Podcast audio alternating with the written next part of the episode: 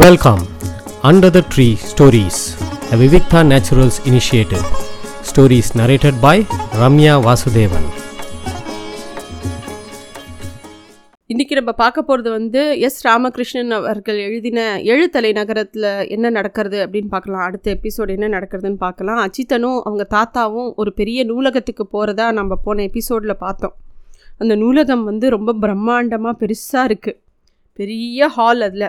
அங்கே உள்ளே நடக்கும்போது நிறையா ஃபவுண்டன் அங்கங்கே பெயிண்டிங்ஸு அங்கங்கே ஹாலில் சுவரில் வந்து முக்கியமான எழுத்தாளர்களோட கையெழுத்து எல்லாம் இருக்குது ரயில் நிலையங்களில் இருக்கக்கூடிய பெரிய அறிவிப்பு பலகையை விட இங்கே பெருசாக ரொம்ப அழகழகாக கண்ணாடியிலான திரைகள் நிறையா எல்லா பக்கமும் இருக்குது ஹால் நடுவில் புஸ்தகம் படிக்கிற மாதிரி ஒரு மனுஷனோட ஸ்டாச்சு இருக்குது அதை பார்த்து அச்சித்தனுக்கு ஆச்சரியமாக இருக்குது இவ்வளோ பெருசாக இருக்கே அப்படின்னு சொல்லிட்டு. தாத்தா வந்து ஹாலோட நடுவில் நின்றுட்டு மெதுவாக முணுமுணுக்கிற மாதிரி சொல்கிறார் பறவைகளை பற்றின நூல்களோட பட்டியலை பார்க்கணும் அப்படின்னு சொல்கிறார் உடனே அடுத்த நிமிஷம் வந்து அந்த தெர ஒரு பெரிய ஸ்க்ரீன் இருக்குது அந்த ஸ்க்ரீனில் வந்து அரை எண் செவன் ஹண்ட்ரட் அண்ட் டுவெல் அப்படின்னு வருது. அதாவது அங்கே போய் பார்க்கணும். அங்கே தான் உங்களுக்கு தேவையான புஸ்தகங்கள் எல்லாமே இருக்குது பறவைகளை பற்றி அங்கே உங்களுக்காக ஒரு உதவியாளர் காத்துட்ருக்கார் அப்படின்னு சொல்லிட்டு ஒரு தகவல் வருது அந்த ஸ்க்ரீனில் தாத்தா வந்து தலையசைச்சிட்டு திரும்பி போகிறார் அங்கே வந்து அங் அதுக்கு போகிறதுக்கு ஏழாவது மாடிக்கு போகணும் அந்த அறை எண்ணுக்கு. அதுக்காக லிஃப்ட்டில் அந்த அச்சித்தனும் அந்த தாத்தாவும் கிளம்பி போகிறாங்க அந்த லிஃப்ட்டில் அந்த தளத்துக்கு போனவுடனே மெல்லிய குரலில் யாரோ கவிதை வாசிக்கிற மாதிரி கேட்குறது தாத்தா வந்து அச்சித்தன் பக்கம் திரும்பி பாரதியார் தன்னோட கவிதையை அவரே வாசித்து காட்டுறாருப்பார் அப்படின்னு சொல்கிறான் அச்சித்தனுக்கு ரொம்ப ஆச்சரியமாக இருக்குது என்னது? பாரதியாரோட குரலா? இது என்ன இது எப்படி உங்களுக்கு தெரியும் அப்படின்னோடனே தாத்தா சொல்கிறாரு காற்றுல படிஞ்சிருக்கிற பல ப எல்லாரோட குரல்களும் காற்றுல அப்படியே படிஞ்சிருக்கும். அதை எடுக்கிற ஃபில்டர் பண்ணி எடுக்கிற அதிநுட்ப கருவி ஒன்று கண்டுபிடிச்சிருக்காங்க. அது மூலமாக யாரோட குரலை வேணாலும் காற்றுலேருந்து பிரித்து எடுத்துக்கலாம். அந்த மாதிரி தான் பாரதியாரோட குரலையும் காற்றுலேருந்து பிரித்து எடுத்திருக்காங்க. அந்த குரல் வழியாகவே அவரோட கவிதைகளை படிக்கிற மாதிரி ப்ரோக்ராம் பண்ணியிருக்காங்க அப்படின்னு தாத்தா சொல்கிறார் எனக்கு ரொம்ப ஆச்சரியமாக இருக்குது அப்புறம் அந்த ரூமுக்கு வந்துடுறாங்க செவன் ஹண்ட்ரட் அண்ட் டுவெல் ரூமுக்கு அது பார்த்தா ஏதோ ஃபைவ் ஸ்டார் ஹோட்டல் மாதிரி பெருசாக இருக்குது அங்கே தாத்தா வந்து தாத்தாக்கு ஒரு தலை கவசம் மாதிரி ஹெல்மெட் மாதிரி ஒன்று கொடுக்குறாங்க. அதை மாட்டிட்டவுடனே தாத்தாக்கு வந்து அந்த ஸ்க்ரீனில் வந்து பறவைகள் சம்மந்தப்பட்ட எல்லா புஸ்தகங்களும் வரிசையாக வருது. அவர் வந்து மானி அப்படிங்கிற பறவையை பற்றி நான் தகவலை தேட தேடுறேன் அப்படின்னு சொன்னோடனே திரையில் வந்து மானி அப்படின்னு அந்த ப பறவையை பற்றின எல்லா விவரங்களும் துல்லியமாக அப்படியே வருது. தாத்தா வந்து அதில் இருக்கிற படங்கள்லாம் பார்த்து தங்க வீ தங்களோட வீட்டில் ஒரு மானின்னு ஒரு பறவை இருக்கு இல்லையா? அதே மாதிரி ஏதாவது பறவை இருக்கா? அப்படின்னா அந்த பறவையோட குணாதிசயங்கள் என்ன? அதை எது அதை பற்றின இன்னும் நிறைய விஷயங்கள் தெரிஞ்சுக்கணும்னு அவரை அதையே பார்த்துட்ருக்கார். அஜித்தனுக்கு ரொம்ப ஆச்சரியமாக இருக்குது இந்த உலகத்தில் எத்தனை விதமான பறவைகள் இருக்குது அடேங்கப்பா அப்படின்னு அவன் யோசிக்கிறான். கொஞ்ச நேரத்துக்கு அப்புறம் அவனுக்கு ஒரு யோசனை வருது. நம்ம கூட கண்ணாடிக்கார தெருவை பற்றின விவரங்களை எப்படியாவது தெரிஞ்சுக்கலாமே இந்த அதை பற்றி ஏதாவது புஸ்தகம் இருக்கா தேடலாமான்னு அவன் யோசிக்கிறான். உடனே அந்த ரூமை விட்டு வெளியில் வரான். பக்கத்தில் வந்து ஒரு ஸ்க்ரீன் இருக்குது அதுலேருந்து ஒரு உருவம் தோ வருது. மே ஹெல்ப் யூ அப்படிங்கிற மாதிரி. உடனே அச்சித்தன் கேட்குறான் எனக்கு வந்து அட்லஸ் அதாவது வரைபடங்கள் கொண்ட புஸ்தகம் வேணும் அப்படின்னு கேட்குறான் உடனே திரையில் வந்து ஆறாவது தளத்துக்கு போங்க.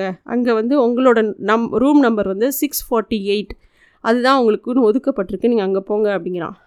உடனே வந்து இவன் கிளம்பி லிஃப்ட்டில் கிளம்பி அந்த சிக்ஸ் ஃபார்ட்டி எயிட் ரூமுக்கு போகிறான் அங்கே வந்து ஒரே ஒரு நாற்காலி மட்டும்தான் இருக்குது தாத்தா இருந்த ரூம் மாதிரி இல்லை. இது வேறு மாதிரி இருக்குது அவன் அந்த அதில் உட்காந்து மேஜை மேலே அப்படியே பெரிய அட்லஸ் இருக்குது அதை அப்படியே பார்த்துட்டே இருக்கான்.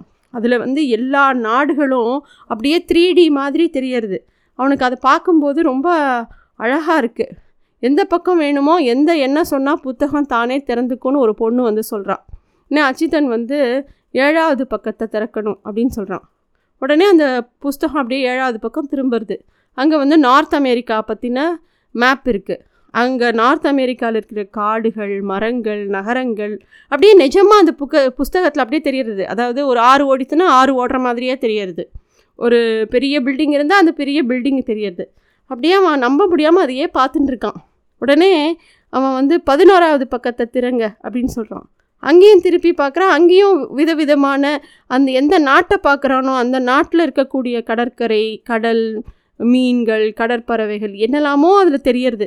அவன் பார்த்துட்டே இருக்கான்.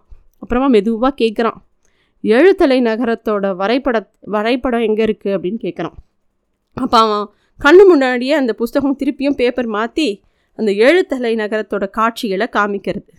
அவன் வந்து அவன் நடந்து வந்த தெரு வீடுகள் அந்த யவன கோபுரம் இந்த லைப்ரரி எல்லாத்தையும் பார்த்துட்டே வரான்.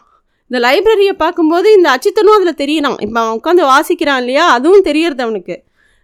அப்போ வந்து அவன் திருப்பியும் கேட்குறான் அந்த கண்ணாடிக்கார தெருவோட வரைபடம் எப்படி இருக்கும் அப்படின்னு கேட்குறான் அடுத்த நிமிஷம் வந்து கண்ணாடிக்கார தெரு ஓட காட்சி வந்து அந்த இதில் வருது.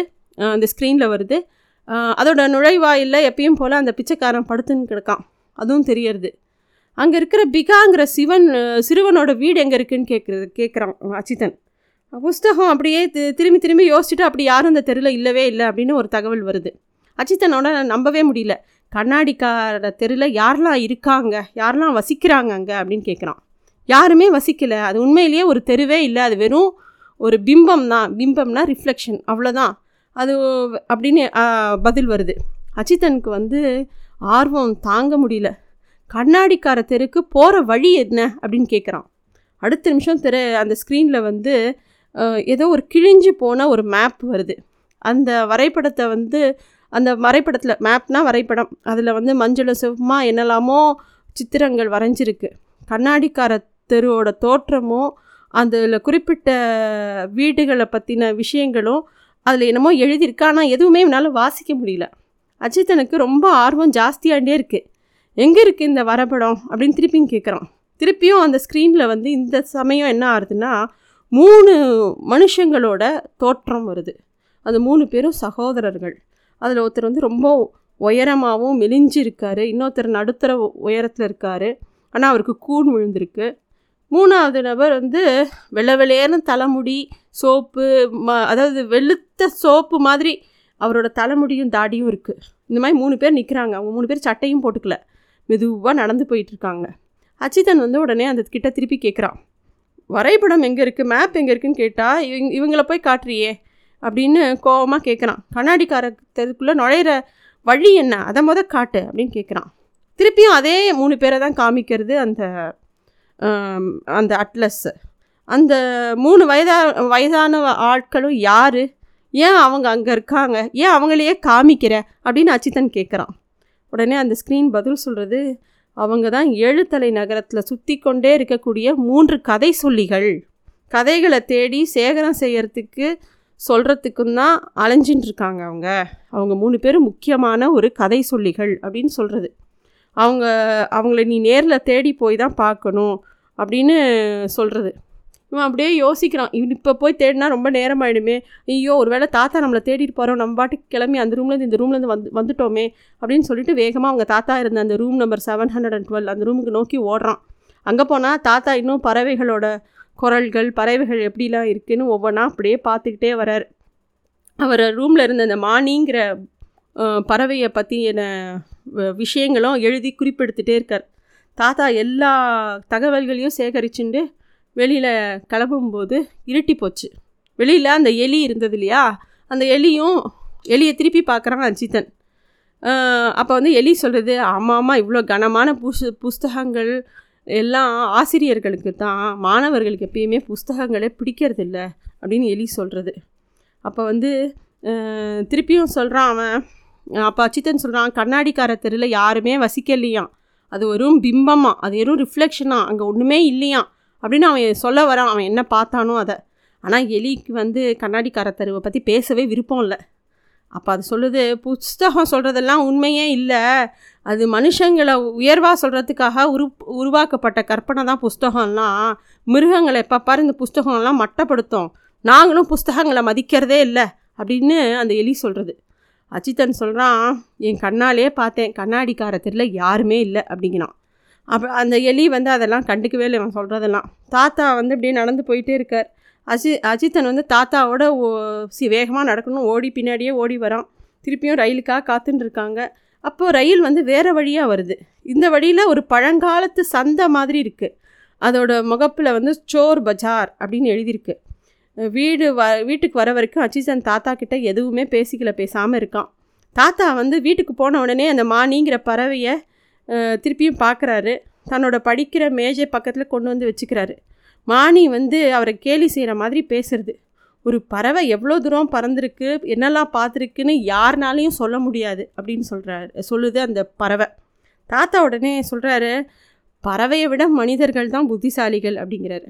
மானி பேசவே இல்லை. மூஞ்சி தூக்கிட்டு பேசாமல் வேறு பக்கம் பார்த்துட்டுருக்கு அவர் தன்கிட்ட இருந்து என்னவோ குறிப்புலாம் எடுத்துட்டு இருக்காருங்கிறத அது பார்த்துட்டே இருக்குது காட்டில் எந்த பகுதியில் நீ பிடிக்கப்பட்ட உன்னால் சொல்ல முடியுமா? அப்படின்னு அந்த தாத்தா அந்த பறவையை பார்த்து கேட்குறார் மானி ஆனால் பதிலே சொல்லலை. தாத்தா திருப்பியும் கேட்குறார் காட்டில் நீ எப்போதாவது இந்த மாதிரி காட்டிலேருந்து என்னைக்காவது இந்த மாதிரி நகரத்துக்கு எப்பயாவது முன்னாடி வந்திருக்கியா? அப்படின்னு கேட்குறாரு அதுக்கும் மானி பதிலே சொல்லலை. நான் கேட்குறதெல்லாம் உனக்கு புரியலையா? அப்படின்னு அந்த தாத்தா திருப்பியும் கேட்கவும் மானி சொல்கிறது புத்திசாலிகள் வந்து எப்பயுமே மித்தவங்க கிட்ட வந்து கேள்வியே கேட்க மாட்டாங்க. எதையும் கேட்டே தெரிஞ்சுக்க மாட்டாங்க. அப்படின்னு சொல்கிறது தாத்தாவுக்கு வந்து அதுக்கப்புறம் இந்த பறவைகிட்ட பேச பிடிக்கல. அவரும் பேசாமல் இருக்கார். ஆனால் வந்து தான் எடுத்த குறிப்புகள்லாம் வச்சு மானியை பற்றி ஒரு பெரிய கட்டுரை எழுதணும்னு எழுந்து உட்காந்துக்கிறார் அந்த காடான்கிட்டேருந்து இந்த மானியை வாங்கினதுலேருந்து அது வீட்டில் இருக்கிற வரைக்கும் என்னெல்லாம் அவர் அப்சர்வ் பண்ணாரோ எல்லாத்தையும் விவரமாக எழுத ஆரம்பிக்கிறார். அச்சித்தன் வந்து யோசிச்சுட்டே இருக்கான். அந்த மூணு கதை சொல்லிகளும் இதே நகரில் ஏதோ ஒரு இடத்துல சுற்றிகிட்டே இருக்காங்களே. அவங்கள சந்தித்து சந்திச்சுட்டா எ- வே நம்ம ஈஸியாக வந்து அந்த கண்ணாடிக்கார தெருக்குள்ளே போயிடலாமே அப்படின்னு யோசிச்சுட்டே இருக்கான். அப்படியே யோசிச்சுட்டே தூங்கி போகிறான் Ajithan. Thanks for listening to stories under the tree a Vivikta naturals initiative